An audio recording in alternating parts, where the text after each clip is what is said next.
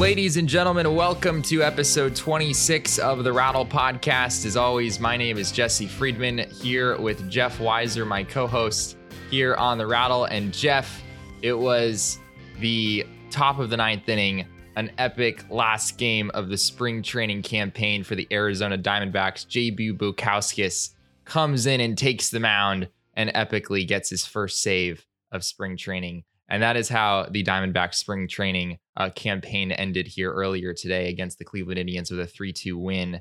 Um, to close out, Jeff, what was uh, frankly a fairly anticlimactic uh, spring training, all things considered. Uh, the Diamondbacks finished 9 and 15. Um, I guess on some level, pretty much all spring trainings are anticlimactic. It's spring training, it's called that for a reason. Um, but anyway, uh, Jeff, I thought it was sort of fun and fitting. Uh, the JB Bukauskas of all players was the was the man uh, sort of finishing things off. The Diamondbacks finishing off in a good way here earlier today. Yeah, I mean, I think he was probably the the star of the spring, right? So, um, yeah, good for him. I mean, good for him. He came out. He was pretty dominant. Um, you know, once again, and uh, looked looked good. Like he has all spring. So, um, yeah, it definitely felt kind of fitting to see him like get that first save and come in and slam the door on uh, you know, on a ninth inning and, and on a game where um, you know the D backs had to kind of claw their way back. So uh, it, it, was like a very D backs feeling game, right? They they sort of they came back late and uh, shut the door right at the end. So that's a nice nice way to cap it off. Yeah, other than uh, other than JB Bukauskas, Jeff, um, uh, just thinking through uh, spring training, what we've observed here over the last few weeks. Um, unfortunately, it it I wouldn't say there were you know a whole lot of uh, you know a whole lot of guys who came out and broke out in a big way, a whole lot of surprises that we saw. Uh, but there definitely were a couple. So we'll start on the on the positive side of things with that. Obviously, Bukauskas is one of them you know, seven and two thirds innings, three hits, no walks, no runs, 14 strikeouts for him. Um, but beyond that, Jeff, uh, I know Josh Rojas, uh, you wrote about him recently over on our website. Um, maybe he's a guy to to sort of be looking at here as uh, as the uh, regular season gets going in a couple days. Yeah, I think so. Um, you know, it, it, was always going to be the case that this team was going to need, um, you know, a breakout or two uh, to really do any kind of damage in the National League, especially the National League West. So, um, you know, in the spring, uh, Rojas has really been that guy. Uh, you know, I mean, I will, you know, in full disclosure, just say like that. That really surprised me. I did not expect that from him. Um, he's not a guy that that I really anticipated was was gonna was gonna have that kind of breakout. Um, but man, he has hit and he's hit really well. And, you know, it looks like it stems from some sort of mechanical changes with his uh, setup at the plate um, and his stance, really, where he's kind of opened himself up. He was closed before a bit. And so, um, by really just kind of adjusting the placement of his feet even before he swings, he's now able to really like clear his hips, open up, uh, rotate, and get to the inner half of the plate more. And so, um, yeah, I've been sort of watching and uh, rather surprised. I mean, it's it's you know uh, breakouts are always fun, right? But you feel a lot better about them when it seems like it's tied to something tangible. And so uh, to see something that looks kind of real, uh, you know, manifest itself is really exciting. So uh, there's a guy that that you know they really need to to get something out of who they weren't expecting a lot out of. And there are guys that they need to get stuff out of that I think they have high expectations for, but for someone kind of from the periphery, I think Rojas is probably the guy.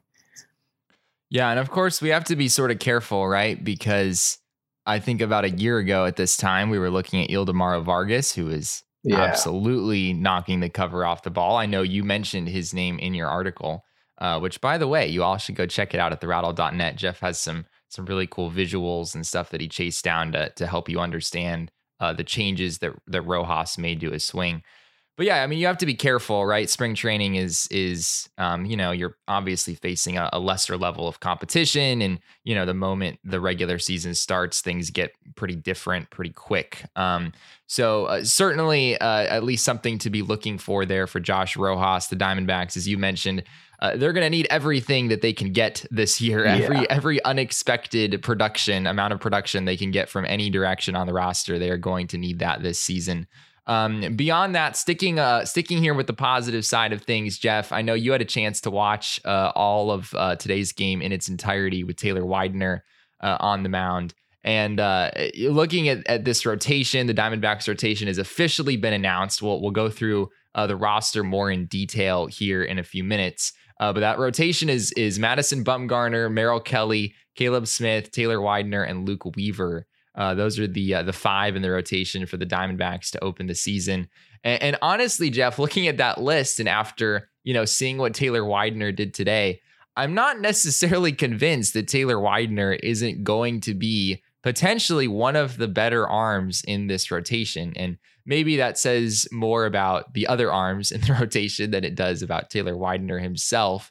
Uh, but nonetheless, what he did today was uh, was impressive. There was uh, you know some uh, some uh, a nice level of fastball command. He really felt uh, sort of in charge on the mound. Got through five and two thirds innings on a pretty reasonable pitch count.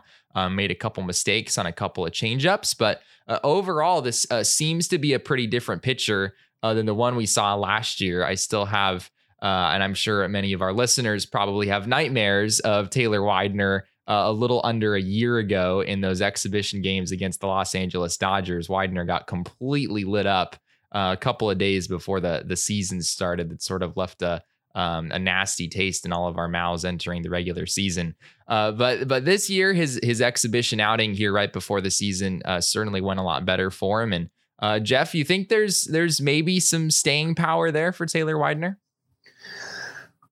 If he pitches like he did today, um, yeah, there might be. Um, and I think one of the things that gives me some some maybe some bonus uh, like optimism is that he was facing an Indians lineup that contains plenty of, of good left-handed hitters.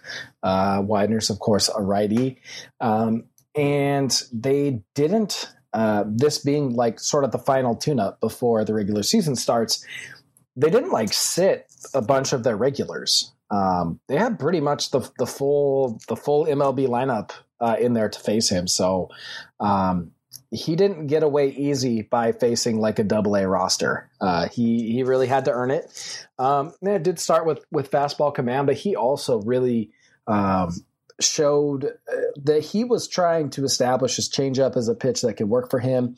As you mentioned, there were a couple that uh, he didn't exactly locate, and they were uh, abruptly deposited into the uh, outfield. Uh, you know, into the stands. So, um, that you know that could be the downside, but he also generated some swings and misses on the pitch too. So he had it, you know, he had it working at times, and it seemed to really kind of come around for him. I think he sort of found it a little bit more as the game wore on. He did have an inning where he struggled, uh, where he really fell behind hitters. Uh, he had a four pitch walk in there. Um, you know, it just it, things weren't weren't really pretty. Uh, and then he sort of righted the ship uh, found his release point again, found his stuff again, looked like he gained his confidence again. And all of a sudden, he was like, uh, you know, just back to sort of cruising along. So uh, I think it was that that to me was really encouraging. The sense that that he showed some command, he showed his ability to work his secondaries in. His slider is a pretty good pitch already. Um, he got ahead of a lot of hitters. Mm. Um, he did struggle a, a, little bit at times to put some guys away, but um, you know all in all, he was pretty efficient. He was pretty effective. Uh, made a few mistakes and paid the price, but um, yeah, I, I, I, was really impressed. I mean, he looked he looked uh, just so much different than the guy we saw a year ago. Uh, the guy that we were, you know, really worried about that just didn't look like, almost didn't look like he belonged. Uh, that was not the Taylor Widener that was on the mound today. This was a guy that uh, looked like he belonged as a starting pitcher. Uh, didn't look like a guy who you were holding your breath and thinking, oh, you know, I, I hope he can just maybe make it as a reliever. no, this was a, a, totally different guy. So um, certainly a welcome sight. Yeah, people forget Taylor Widener was, uh, I believe, the minor league pitcher of the year for the Diamondbacks yeah. organization just like a couple years ago. So, uh, you know, it's funny how the the stock of prospects, especially pitchers, it feels like it can rise and fall yeah. just so rapidly from one season uh, to the next. But uh, for Taylor Widener, obviously big shoes to fill. Uh, when you consider that Zach Gallen is really the that's really the rotation spot that that Taylor Widener is here to fill. Um, and with that, I'm sure uh, probably all of you have already heard the injury news with Zach Gallen, but we'll give you a quick injury update um, uh, about the roster here as as uh, the regular season draws uh, draws closer. Right around a little under 48 hours here as we record on on this Tuesday night. Um, uh, Zach Gallen, of course, uh, the big name here, a stress fracture in his forearm. Jeff, word has it this injury occurred. Um, it, it's uh, the details are a little bit murky for me. It's hard to tell whether uh, he just felt the injury while he was hitting, like maybe it was something that had already happened and he just didn't really feel it until he was hitting, or whether the injury literally just happened while he was hitting and might not have happened otherwise. But nonetheless, you you really hate to see you know a, a really good young starting pitcher like Zach Gallen um, go down uh, certainly and you know because he was you know doing hitting drills or something which really isn't going to matter in the grand scheme of things anyway um, but that's the news with Gallen. Tyler Clippard also, since our last episode, has gone down. I believe he's being shut down for six weeks with a capsule sprain in his right shoulder, uh, which, yes, that is his throwing arm. So, uh, not good news there by any means for Tyler Clippard. He was obviously going to be a pretty big part of uh, the back end for the Diamondbacks. Uh, and then a couple other uh, lesser injuries on the position player front. Nick Ahmed has had uh, some some knee stiffness here over the last few weeks. Hasn't played a whole lot in spring, um, but word has it he is uh, hopefully going to be ready for opening day. We'll see how that turns out. Uh, and then Cole Calhoun, the other name here, who's been out here for for most of spring training at this point, but apparently he's starting to face live pitching and should be back here in relatively short order. Uh, so Jeff Gallen and Clippard there are obviously the biggest hits to uh, to the major league roster. And for all of you out there who are wondering uh, why on earth are we still having pitchers hit and uh, you know suffering injuries like the one that Zach Gallen seems to have experienced here, uh, this certainly would make for a pretty good argument in uh, in your favor. Yeah, yeah, it's really disheartening. Um, it's a terrible time for it to happen. It's a terrible way for it to happen. Um, and I think what's really frustrating about this is that uh, you know, the the DH in the National League argument has been really used as a bargaining chip between uh, the Players Association and ownership um, as something to sort of wrestle over in negotiations for the upcoming CBA. And so, rather than really working uh, in the players' best interest, in the game's best interest, in the fans' best interest, um, it's you know unfortunately been you know sort of used as a ploy uh, to get a, a, broader point across. So um, you, you bake that into the equation, and it's just more depressing. So um, yeah, it's uh, it's really unfortunate. You know, I think um, this is a roster that is um, going to survive based on the you know sort of the sum of its parts you know it, when it succeeds it will succeed because um, it will be getting a lot of contributions from a lot of places all at once yeah. Um, it doesn't have many players on it that can carry the team on a given night uh, with any sort of expectation. That said, Zach Gallen was one of those guys that could do that. Yeah. Um, and so losing him for any period of time is really frustrating, and especially in this capacity. Um, you know, but he, he will be back. Um, you know, and we will certainly be be looking for more details. And with you, it does seem a little hazy at the moment in terms of what we know and don't know. Um, you know, what's been shared and what hasn't, et cetera. So, and just kind of keep our fingers crossed. But um, you know, you made a great point before we were even starting to record, just around um, you know the number of, of innings he was expected to to throw this year and, and sort of how this might change that outlook for him. So all in all, it might not actually rob us of a lot of Zach Gallen time. It may just redistribute it, but um, would have liked to have seen him, you know, an opening day or the the day after.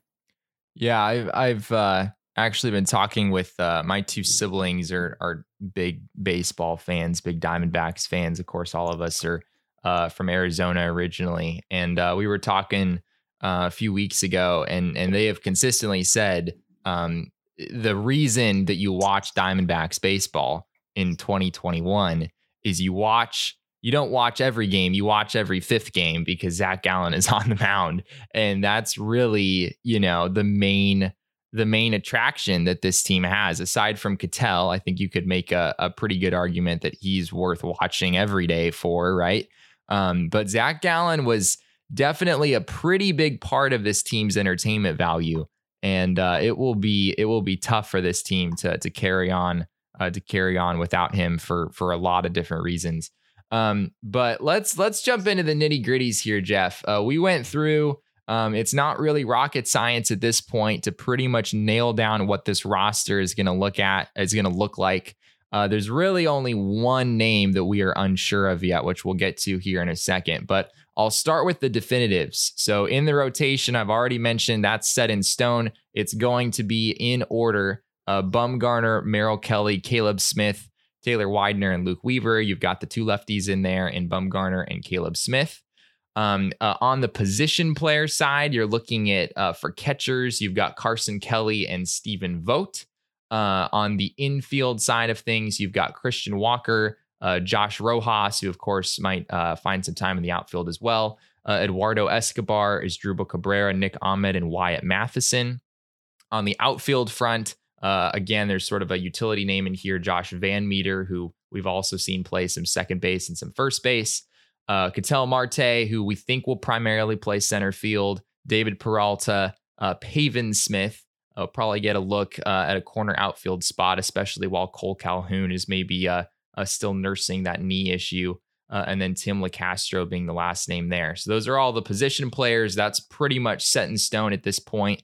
Uh, as far as the bullpen goes, this is where uh, there's the one unknown. Uh, we've got Joakim Soria, Stefan Crichton, Chris Devenski that's probably for uh, for lack of a better term, that's kind of your big three uh, in the bullpen. Which, for better or worse, that's pretty much pretty much what we're looking at here. Uh, Alex Young, Taylor Clarke, Kevin Ginkel, Yoan Lopez. Those names we also figure will be in there, and that leaves one uh, one open spot, Jeff, uh, which is sort of interesting um, because at, at this point uh, I don't believe there's anyone who finished out spring training with the team who wasn't on the 40 man who we think has uh, really has a remote chance at, at making the roster. So you're pretty much stuck looking at the 40 man roster, just kind of staring it down and trying to figure out uh, which of these guys might have a shot. And uh, Jeff, what do you what do you think if you had to throw a guess out there? Who's going to be that 26th man for the D-backs? And this is why you know every day I start with my stretches, my sit-ups, my push-ups, you know, I'm I'm ready for the call. Um, my ringer's on. I'm ready to be called up. Um, I probably got 55 in my right arm like three times, and that's about it. Um, yeah, it's uh, there. There aren't a lot of options here, which I think you and I, as we were kind of going through this exercise, uh, found maybe a little surprising. Yeah. Um, there's not a lot here. Um, you know, if they were to go with a non-roster invitee, uh, look for another lefty, um, they'd have to bump someone from the 40 man, and I don't think that's something that they want to do. Um, the one thing that kind of lingers that that could maybe change things a little bit for them, uh, you know, might revolve around uh, the length of maybe Gallen's injury or something like that. But um, it looks like it, you know, I think if I had to, to guess looking at the 40 man, I mean, I, the most obvious answer to me is a guy like Riley Smith, um, someone who's, who's already accumulated some service time, uh, someone who still has options and could go up and down, uh, and they don't risk losing him. Uh, he makes a lot of sense to me if they were, you know, willing to roll the dice a little bit more or, or wanted to do something and, and, weren't really shy of the controversy that it would cause, um, JB Bukauskas could come up, um, you know, and even though he was, you know, just like Riley Smith, um, assigned to Reno, um, that player can come up and take the place of a player placed on the injured list. So, uh, assuming Gallen's uh, placed on the injured list, um, you know, probably tomorrow. Uh, by the time most people are hearing this on April 1st, um, that would, you know, open a spot where where someone could come, where someone will come up and take that spot. But, um, you know, after the the sort of the blowback uh, around Bukauskas and um, him being being sent to Reno, um, I would be very surprised if they were willing to, uh, you know, do an about face and and call him back up to take Gallen's spot. So. Um, I think I, I probably am going to lean towards Riley Smith, just maybe filling that role as is maybe the long guy, uh, especially as pitchers are still kind of getting stretched out. Yeah, I think uh, a lot of fans are probably heartbroken over Um, I mean, Bukauskas, I think hands down has been the most exciting Diamondback of spring training. I mean, he's Yeah, been so. absolutely lights out. Um, uh, let's go ahead and jump into uh, one of our listeners' questions since we're already on the topic. Sean Rambaran said, "Is JB Bukauskas only starting the year at AAA for service time manipulation, or do they really want him to spend more time there after his ridiculously good spring training?" And I, I think that's a very, very valid question by Sean. It's probably what's on pretty much everyone's mind at this point. I mean, how what what more would Bukauskas have possibly needed to do in spring training in order to rightfully earn a spot on the opening day roster? I think the only way you can answer that question is to say that really there was nothing he could have done, and no matter what, they were going to start him um, uh, in at the minor league level, and then you know wait uh, h- however long they needed to in order to to eke out that extra year of service time. Jeff, I, I know this is a, a sort of an ongoing controversy in baseball with how the service time clock works. If you keep a guy down for the first few weeks of the season and then call him up, you wind up with an extra year of team control. Is that is that really? Do you think what's happening here? I mean, it's either that or he just like repeatedly parked in Madison Bumgarner's like parking spot. Like, I mean, that's like the only thing that I could possibly think of. Um, it really does seem to be a, an issue of of um, you know team control of service time. Um, and let's face it, you know, uh, we know that this we know that this is a a, a pretty flawed and broken system in baseball.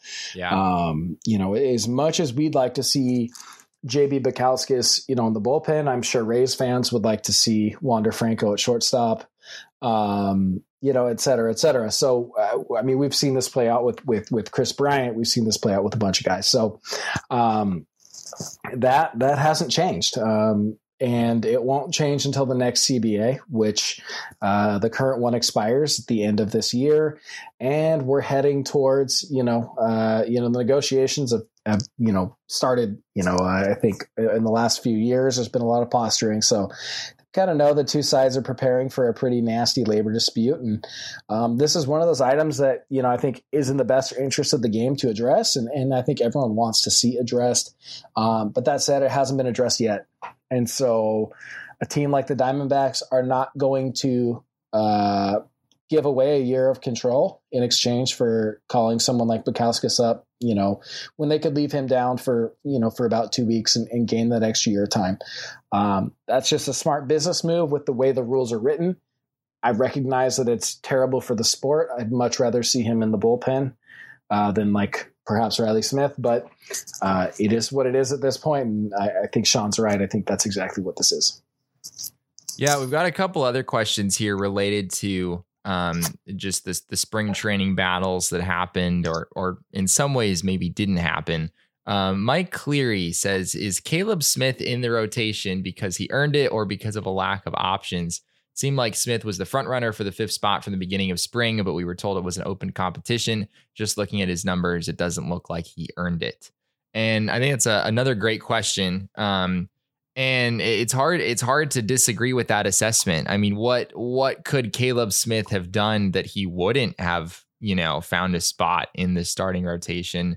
Uh, obviously, he really got lit up the other day in his last spring outing. Yeah. It was Yeah. pretty it was pretty ugly to watch and unfortunately Jeff he's not the only one. This last go through of the rotation has not really been good uh, for any of these guys except for I guess Taylor Widener in his outing uh, today here to cap things off. So I- I feel like it's a it's a valid question but also did Luke Weaver earn his spot in the rotation? You know, did did Merrill Kelly earn his spot? Did I mean Madison Bumgarner? I guess he kind of figured there wasn't really anything he could do to not get a spot, and he was at least uh, good enough uh, anyway. But but I it's a question I think you could ask about at least two or three guys in this rotation, not just Caleb Smith. But yeah, I, I don't think Caleb Smith really was all that impressive, especially not in his last outing but it definitely speaks to a lack of depth in the rotation for the Diamondbacks. And I think even if it turns out that, you know, Taylor Clarke or Alex Young or one of these other options they have is better than Caleb Smith, the difference there is probably not much. And I think the Diamondbacks at the end of the day probably just decided to go uh, with guys who have more proven track records, who've been in the league for longer And I think that's why you end up with a Caleb Smith and a Luke Weaver, uh, you know, guys like this in the rotation, even though the numbers they put up, uh, really, to Mike's point, don't by any means show that they would possibly be, be actually worthy of that spot that they got.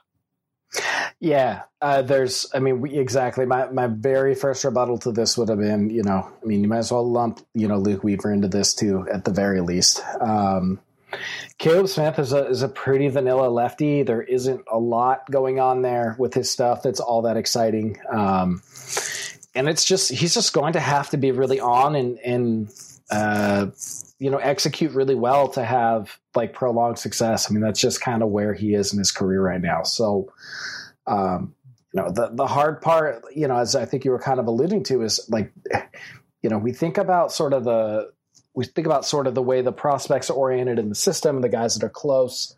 Um, you know, you could you could call up a Corbin Martin perhaps, um, but I'm not sure he's exactly ready. Uh, and his his innings totals are going to be pretty limited this year. So yeah, um, there's there just aren't a lot of places to turn, unfortunately.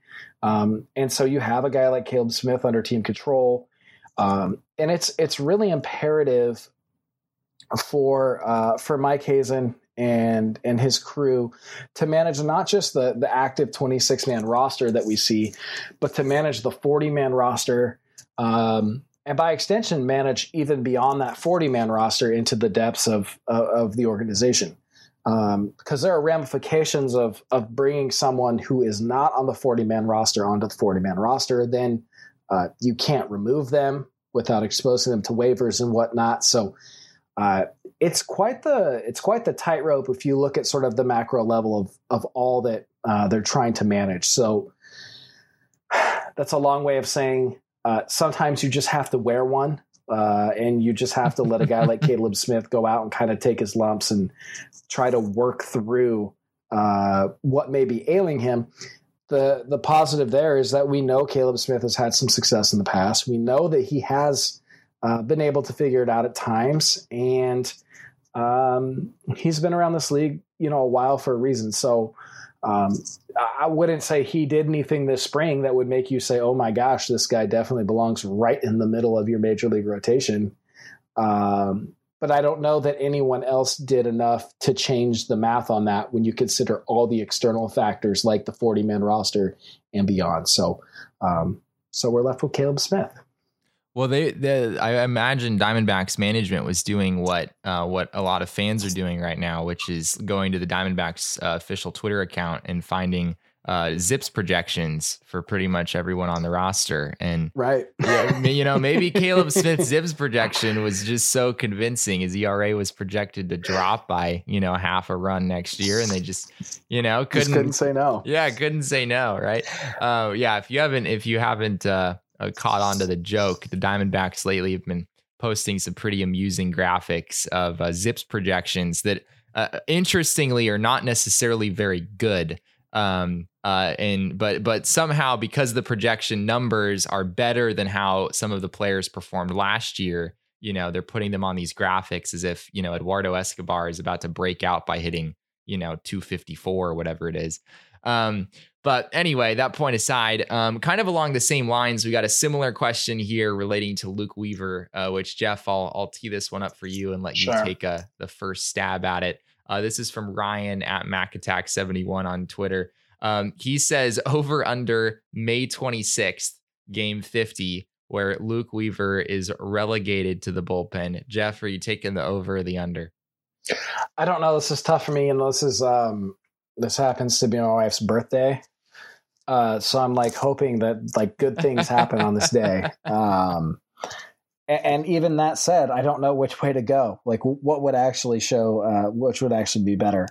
Um, I, will take, I'll take the over. Um, Ooh, only in the bold. sense that I think, uh, only in the sense that I think, um, there, there remains an incentive to let him try to figure it out. Sure. Um, yeah. By that juncture of the season, there'll, there'll be plenty of games left. Um, things might be tightening up a bit. Um, but what we don't know is we don't know where, you know, again, like innings limits for guys like Corbin Martin stand.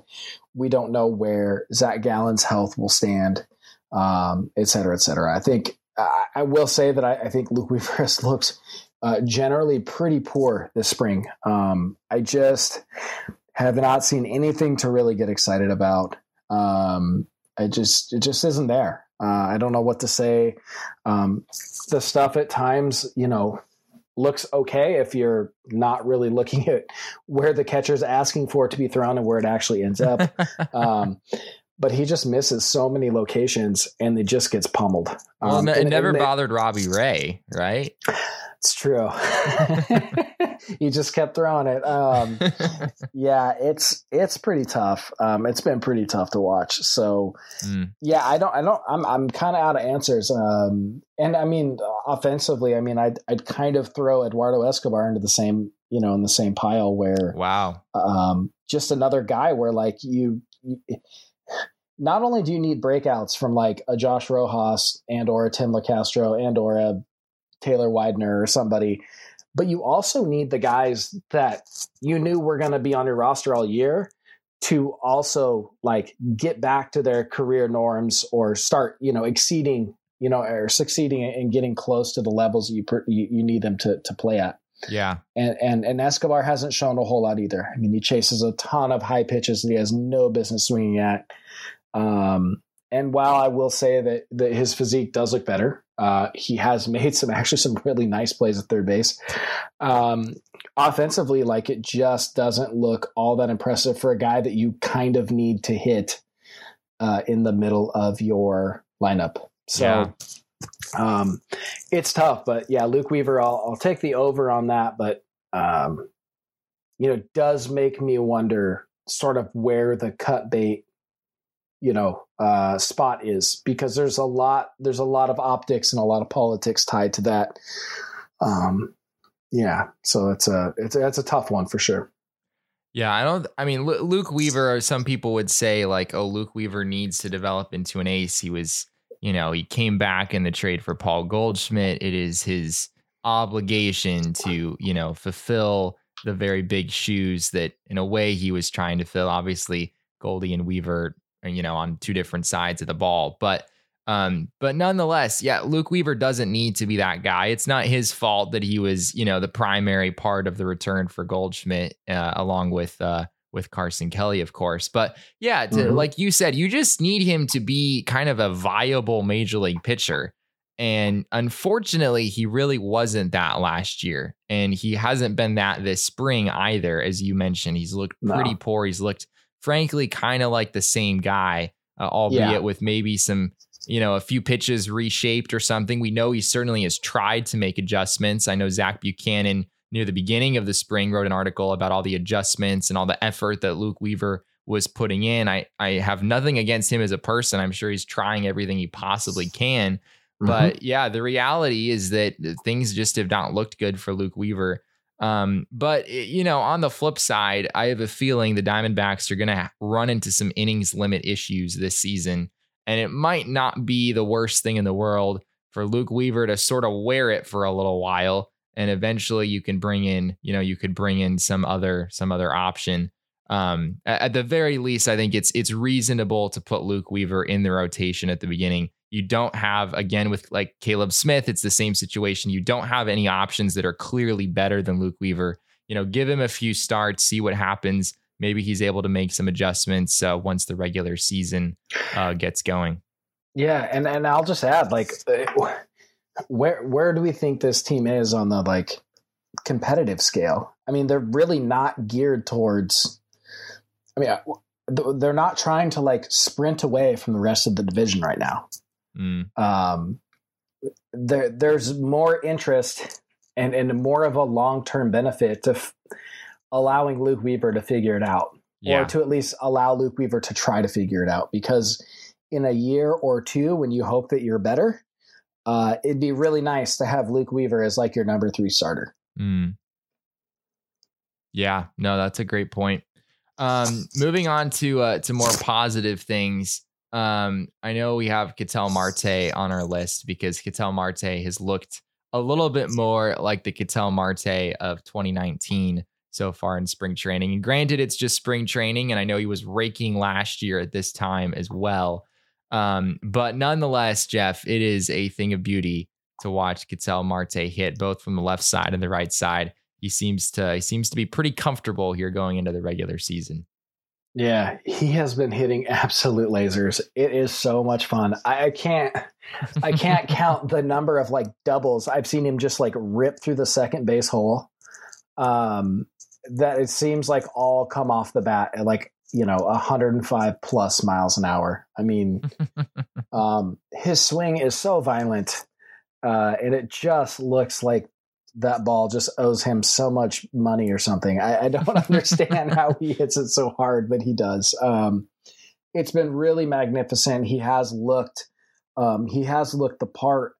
Uh, I don't know. Um, you know, I, I, would expect that that most of that will will obviously carry over. Um, I have no reason to think that it really won't. Uh, he's just he's just looked really good. He's looked much more like himself, um, and that's been great. He's hit he hit three home runs this spring. Um, it's all kind of there. I mean, he slugged seven thirty two.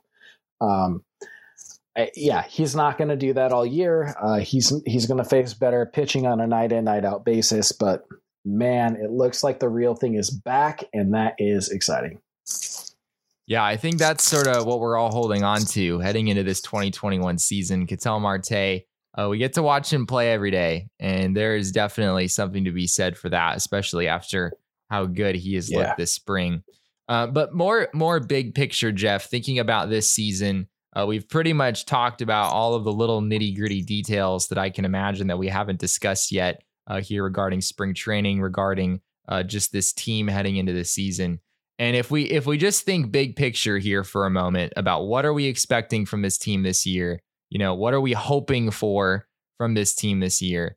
And and frankly, Jeff, an observation that you made uh, right before we started uh, we started actually recording, it, it sort of feels like what people are holding on to with this baseball team is that they have a pretty decent track record of being the underdog.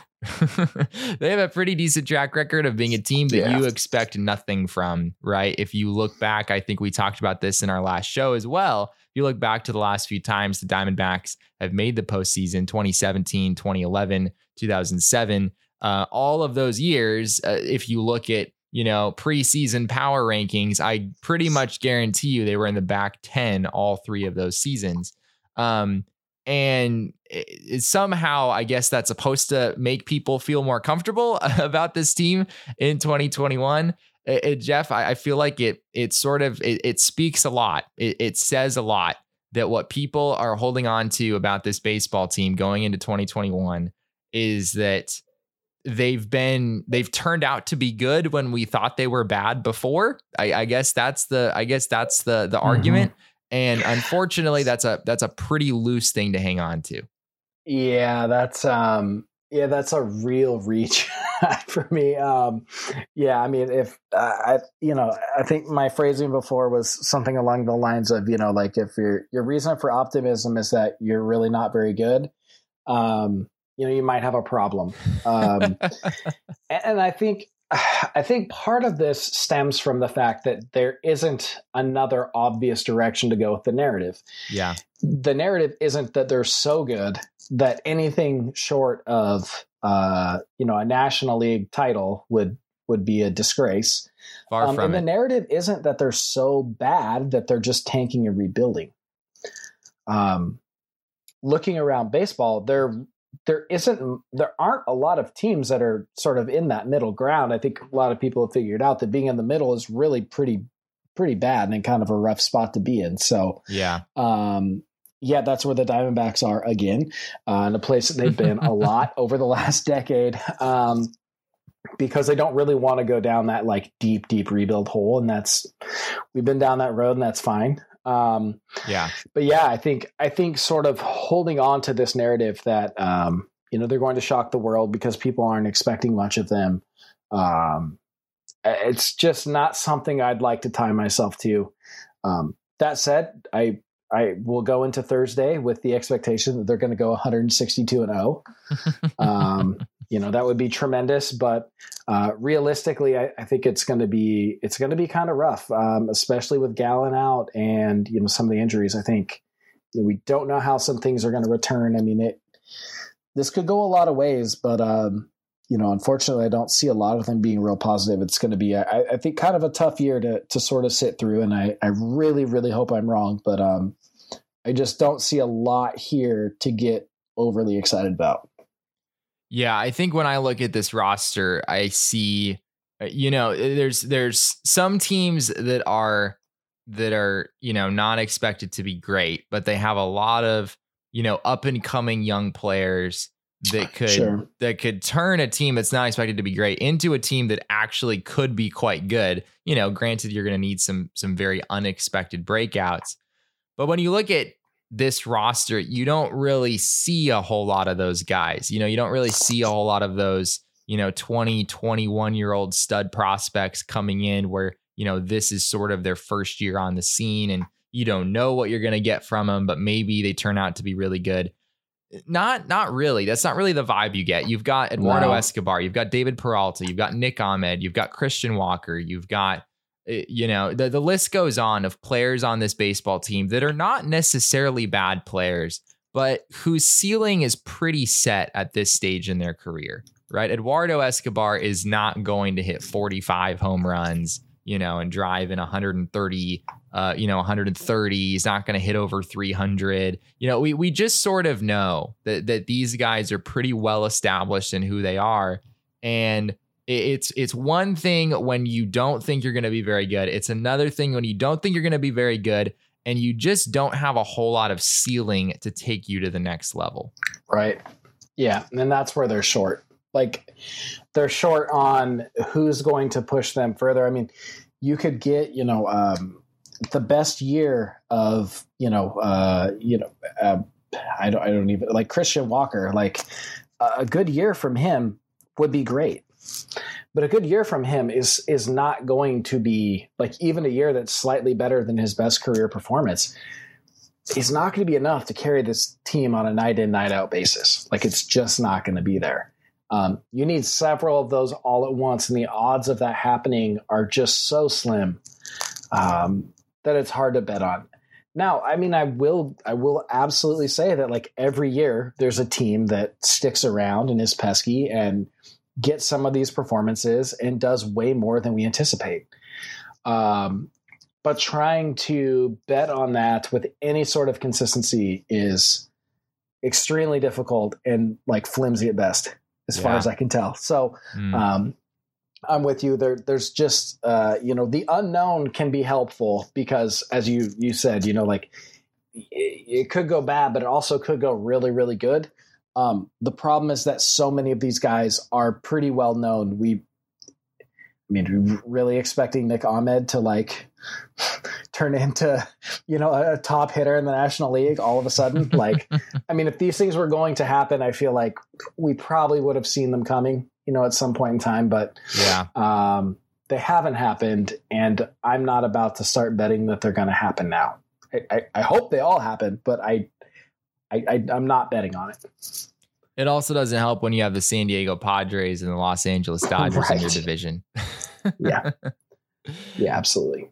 I think, yeah, I think the Diamondbacks, you know, realistically, could they finish third in the NL West? Absolutely. Yeah, the the Rockies so. and the and the Giants. Yeah, the, the, the Rockies and the Giants are are not very good. So I I guess you can kind of play that game both directions with the Dodgers and the Padres on on one very extreme side of the spectrum and the Giants and Rockies potentially on the other.